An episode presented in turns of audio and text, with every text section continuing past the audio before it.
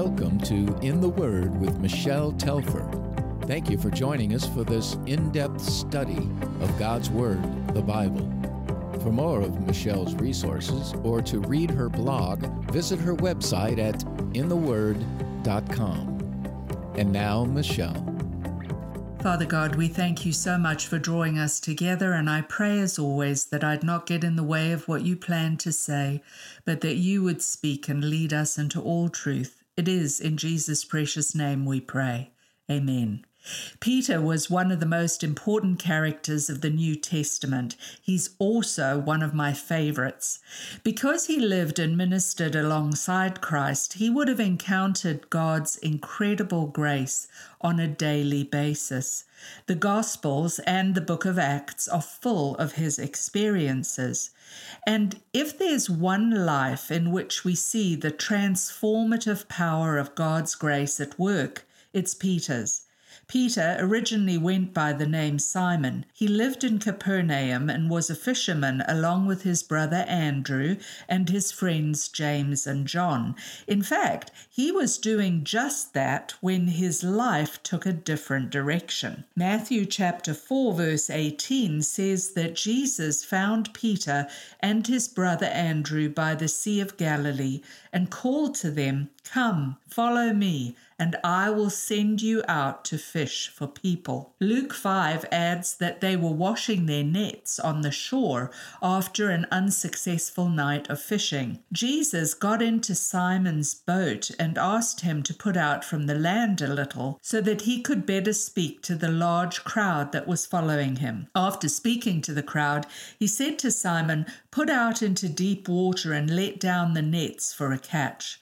Simon answered, Master, we've worked hard all night and haven't caught anything, but because you say so, I will let down the nets. When they had done so, they caught such a large number of fish that their nets began to break.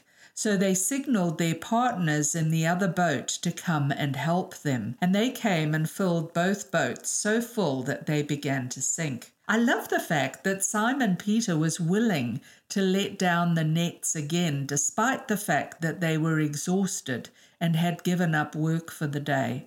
He was willing to obey Christ, even though common sense surely said that it would be wasted effort. And that one act of obedience changed everything. Verse 8 tells us When Simon Peter saw this, he fell at Jesus' knees and said, Go away from me, Lord, I am a sinful man. For he and all his companions were astonished at the catch of fish they had taken. In that moment, the proud, self sufficient, skeptical Simon Peter saw in Christ a goodness, a rightness far beyond his own, and he was brought to his knees before him. Jesus said to Simon, Don't be afraid. From now on, you will fish for people. So they pulled their boats up on the shore, left everything, and followed him. Consider the challenge Christ gave them here. He would teach them to fish for people instead of fish. I'm touched by their immediate willingness to leave everything to follow him. If only we would be as quick to follow him when he calls. But their response wasn't without a certain element of risk. It required faith. Simon not only walked away from the large catch that day, he walked away from the only life he'd ever known in order to become something he'd never been. He had been a successful fisherman. What kind of fisher of men would he turn out to be? And what did that even mean? Throughout all the following gospel accounts, we see Peter on that journey. He followed Jesus imperfectly, in fits and starts, sometimes getting the point, sometimes not, responding to Christ's gentle and not so gentle rebukes, receiving his forgiveness and redirection more times than we can count.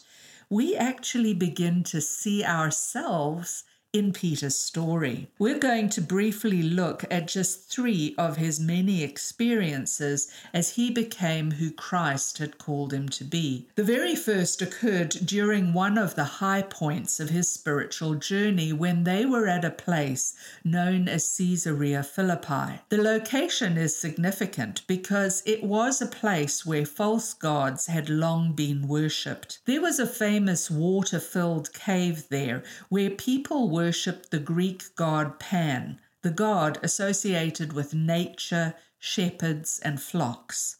In fact, human sacrifices were often thrown into that cave from the top of the cliff, leading many to believe that it was a gateway to hell itself. But Pan was not the only false god worshipped there. Herod the Great had constructed a marble temple dedicated to the worship of the Roman emperor just outside of the cave, and there were many other altars to false gods carved into the cliff face as well. In truth, a person could not think of Caesarea Philippi without thinking of all the gods there were to choose from.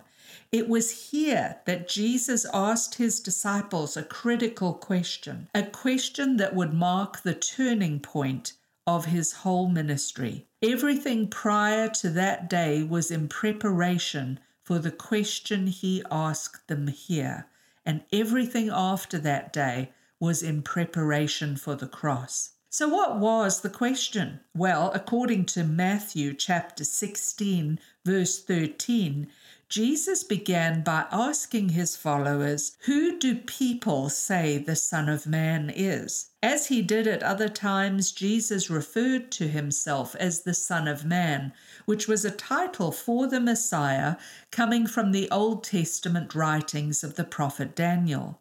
Notice that Jesus first asks who other people say that he is, and the disciples reveal some of the current theories people had about him, answering some say John the Baptist, others say Elijah, and still others Jeremiah or one of the prophets. Though everyone agreed that there was something quite different about Jesus, there were many ideas and theories among the people about who he might really be. And then Jesus asked the twelve the critical question that would change things forever. But what about you? Who do you say I am? Simon Peter was the only one to answer him. In verse 16, he said, You are the Messiah, the Son of the living God. I love that Jesus made it such a personal question, for in the end, what really matters is not what others say about Jesus, but rather who we personally know him to be. It's a question each of us must answer for ourselves. Peter's reply reveals that though he might not have fully understood everything about Christ, he knew that all the opinions people had of him were inadequate and fell far short of the truth. Peter knew that Jesus was more than any prophet, and in declaring him to be the Son of the living God, Peter was in fact acknowledging that Jesus was equal to God himself. Can I just say that Jesus' response to the statement of Peter's is critical? You see, if he was not divine, if Jesus was merely a good teacher or a good person, as a faithful Jewish man, Jesus would have been obligated by the law of Moses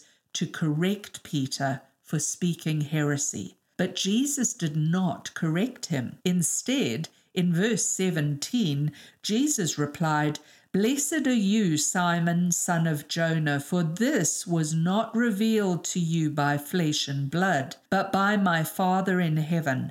And I tell you that you are Peter, and on this rock I will build my church, and the gates of Hades or hell will not overcome it. We first need to note that according to Jesus' own words in verse 17, it is God the Father Himself who has revealed this truth to Peter's heart. It wasn't just Peter's normal impulsiveness here. No, God had communicated Himself to Peter and had made Himself known. There's something else here, though, that we must be sure not to miss. Do you see in verse 17 that Jesus first called him by his given name, Simon, son of Jonah, and then by the name Peter in verse 18? Why did Jesus use both names? Perhaps it was to remind Peter of their very first encounter years earlier. John chapter 1 verse 42 tells us that when Andrew first brought his brother Simon to Jesus, before they left their nets to follow him, as we saw in Matthew 4 and Luke 5, Jesus had looked at him and said, So you are Simon, the son of John. You shall be called Cephas, which means Peter. As John explained there, Cephas and Peter mean the same thing rock. One is the Aramaic word and the other the Greek. Some scholars have pointed out that there wasn't any record of that name Peter being used among Jewish families before this. So Jesus was giving him a new name, a name that indicated something very important about him. And from that day on, he was known as Simon Peter, Simon the Rock. It could be that Jesus was saying here in Matthew 16, Do you remember what I called you, what I said you were to be? What did Jesus say to him as Peter then in verse 18? He said, And I tell you that you are Peter, and on this rock I will build my church. The gates of Hades will not overcome it. We know that there are differences among Christians as to what actually Christ meant here, but I think we can all acknowledge that at the very least that Jesus was marking Peter out in a unique way in this text. He was the first disciple to openly confess Jesus as the Son of God. And in the years to come, he would be the chief of all the apostles their acknowledged leader. He would be the one who first preached at Pentecost, the one who opened the kingdom to the Gentiles, and the one who led the early church as it grew and expanded. And in the ages since, every individual who has personally declared Jesus as the Messiah, the very Son of the living God, who has made the same discovery as Peter, is another stone added into that eternal building that is the church. Standing before the massive rock face and the water filled cavern known as a gateway to hell, that was associated with so many false gods and false religions, Jesus pointed out the true rock and declared that the church he would build on it would be both indestructible and victorious. The fact that there is still an historical body of Christ existing since the time he founded it, that there are believers in every nation of the world proclaiming the gospel and being salt and light, is really proof of Christ's words here. Every barrier that Satan has put in the way, every offensive he has mounted, Every fortress he has built has not been able to withstand the presence and the preaching of the Church of Jesus Christ. The enemy's efforts ultimately fail. The church does not and will not. What grace! From the very beginning, Jesus not only saw Peter for who he was, but also for who he would become. And here in Matthew 16, he reminded his somewhat unstable disciple of the name he'd been given, and he gave him a glimpse of the role he would play that would call those things out of him.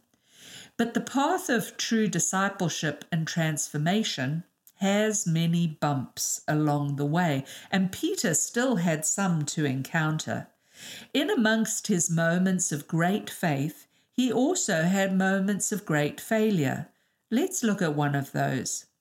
In Luke 22, we're invited to look in on a very precious time of fellowship that Jesus had with his closest followers.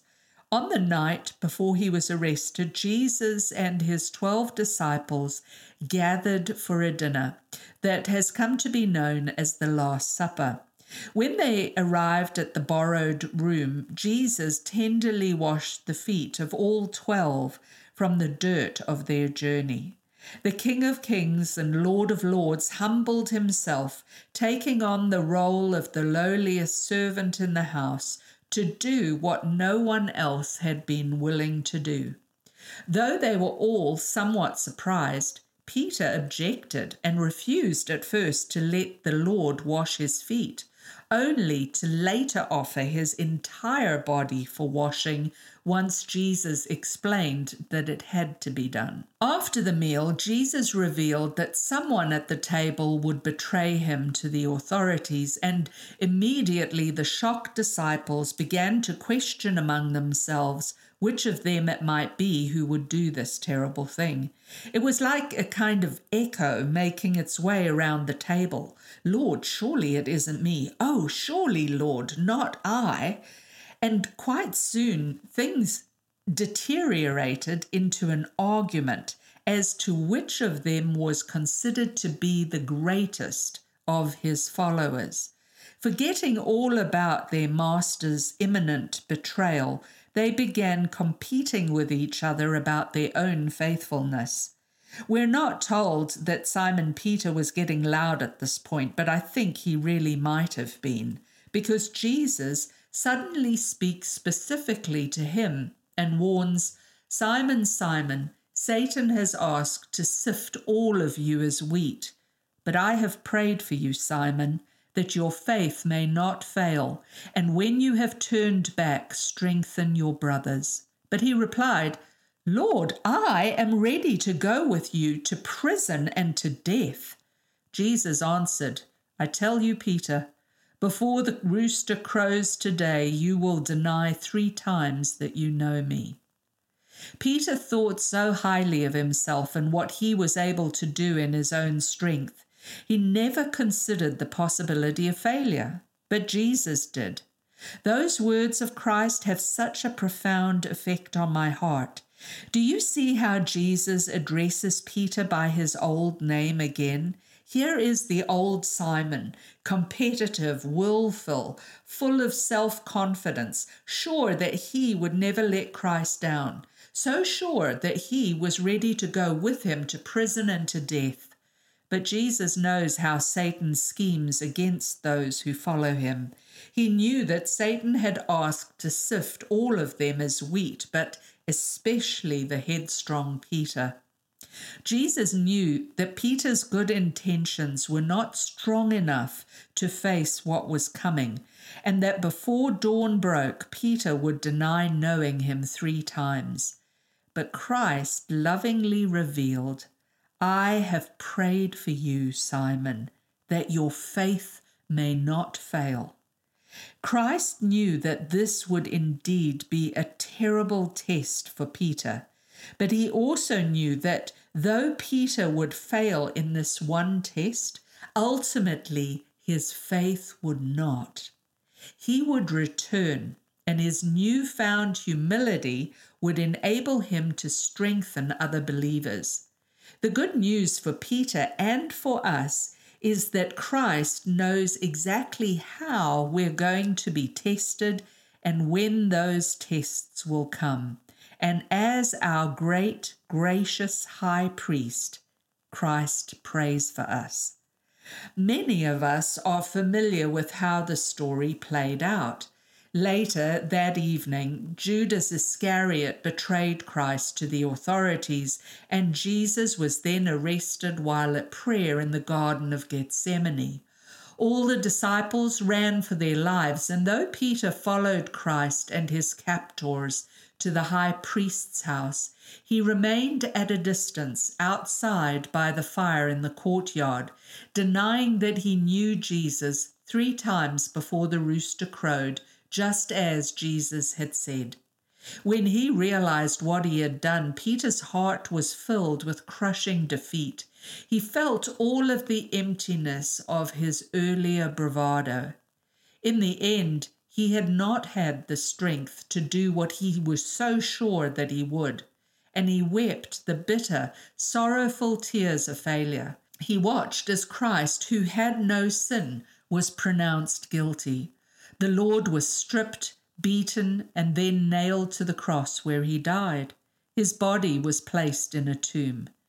At that point, I'm sure Peter thought that everything he had committed the last three years of his life to was over. But it wasn't. Three days later, the faithful woman found Christ's tomb was empty. And of course, Peter was the disciple who rushed in to see for himself. For 40 days, the resurrected Christ met with them, reassuring them, teaching them, and filling them with his Spirit. Though the disciples were given incredible joy and renewed hope after seeing the Lord alive again, Peter wondered what, if any, of this meant for his future. After all, he'd failed the Lord. He had deserted Jesus and denied knowing him not once or twice, but three times. None of the disciples knew exactly what to do next, and so, according to John 21, the fishers of men returned to the Sea of Galilee to fish for fish. And here, Peter experienced once again the incredible grace of God. After a long night of effort with nothing but empty nets to show for it, a figure called to them from the shore, suggesting that they would be successful if they changed their strategy. Now, I'm not sure if they immediately felt how similar the situation was to that day years before when Jesus had first called them to follow him. But they wearily cast their nets in a new direction and caught so many fish that John recognized the person on the water's edge and cried out, It is the Lord. Thankfully, their boat was not far from shore because Peter got so excited he immediately jumped overboard to go to Jesus. Jesus invited Peter and the others to join him at a fire that he'd kindled, and he served them breakfast. I can't help but wonder if the fire on the shore that morning reminded Peter of the fire in the high priest's courtyard on the night he'd denied Christ. You see, it's as if Jesus had set the stage for Peter to remember the shameful events of that fateful night, because after they shared their meal of fish around the fire, Jesus began to talk with Peter. In John 21, verse 15, we're told, when they'd finished eating, Jesus said to Simon Peter, Simon, son of John, do you love me more than these? Yes, Lord, he said, you know that I love you. Jesus said, Feed my lambs. Again, Jesus said, Simon, son of John, do you love me? He answered, Yes, Lord, you know that I love you. Jesus said, Take care of my sheep. Calling him by his old name, Simon, Jesus asks if Peter loves him. In these first two questions, the Greek word that Jesus used for love is agapao, meaning to love completely with all that you are as an act of your will. This is the totally unselfish, unconditional love that is associated with God Himself. However, Peter responds with a lesser word for love. He uses philos from the word phileo, meaning to love with affection or fondness, in which emotions play a more important role than will. It's almost as if each time Peter was saying, Yes, Lord, you know I have brotherly affection for you. I imagine that before his denial of Christ, Peter might have boldly answered Jesus with that word agapao, but he does not do that now, for Peter has been humbled by his failure. Verse 17 The third time Jesus said to him, Simon, son of John, do you love me? Peter was hurt because Jesus asked him the third time, Do you love me? He said, Lord, you know all things. You know that I love you. Jesus said, Feed my sheep. Very truly, I tell you, when you were younger, you dressed yourself and went where you wanted. But when you are old, you will stretch out your hands, and someone else will dress you and lead you where you do not want to go. Jesus said this to indicate the kind of death by which Peter would glorify God. Then he said to him, Follow me. Peter is hurt at Christ's repeated question, perhaps not realizing that each question corresponded to one of his denials. And Christ very graciously gave him a threefold commission. He told Peter to feed his lambs, to take care of his sheep, and to feed his sheep. Of course, Jesus was not really speaking of animals, but rather his flock, the church. Do you see that Jesus never asks Peter if he loves the sheep? He only ever asks if Peter loves him. Sometimes, you know, we think that church leadership falls to those who love the people more. No, to be a leader in God's church, you really need to love the shepherd. The people belong to him, and we are to take care of his flock out of love for Christ, even more than out of love for them. But there's one more thing we shouldn't miss here. When Jesus asks Peter the third time, Do you love me? Jesus changed his word for love from agapao to match Peter's, and he used the word philos. Amazingly, Christ seems to meet Peter where he is. Christ's final words to Peter are the same as his first, so many years before. Follow me. When Peter answered that call in the past, he'd been quite full of himself. He was confident, self willed, quick to correct the Lord, and even object to his directions. But he's not the same person now. He understands what it means to follow Christ in a much deeper way, without pride, without self, without his own ideas, even if that would take him to martyrdom. And you know, that is the same call Jesus speaks to us today. Have you answered that deeper call? For it is there that we become the followers God has designed us to be, even through our failures. Peter did become that fisher of men and leader of the church as Christ had promised. He preached the gospel at Pentecost, and 3,000 people were added to their number. He brought the Gentiles into the kingdom when he willingly entered the home of the Roman centurion Cornelius and preached to his entire family. He faced down the sorcerer Simon, brought the faithful Dorcas back to life, and went to believers scattered in the dispersion. And Peter left us two epistles in the scriptures just to name a few of the ways in which God used him. And all of this was ultimately made possible because though he had failed, his faith had not. He had returned to Christ, who by grace is the God of second chances. So, what can we learn from Peter's many encounters with God's grace? We learn that the God of all grace calls us to follow him, for he sees us not only for who we are, but also for who he wants to make us. He knows that we will be tested, and as our gracious high priest in heaven, as Hebrews tells us, he prays for us. He never leaves us alone in our trials. And because of his amazing grace, he is always and forever the God of second chances. He never gives up on us, but always extends His grace to us when we fall. Our part is to pick ourselves up and never stop following Him. May God bless you. Thank you for listening to In the Word with Michelle Telfer. Join us next week as we continue our study from God's Word, the Bible.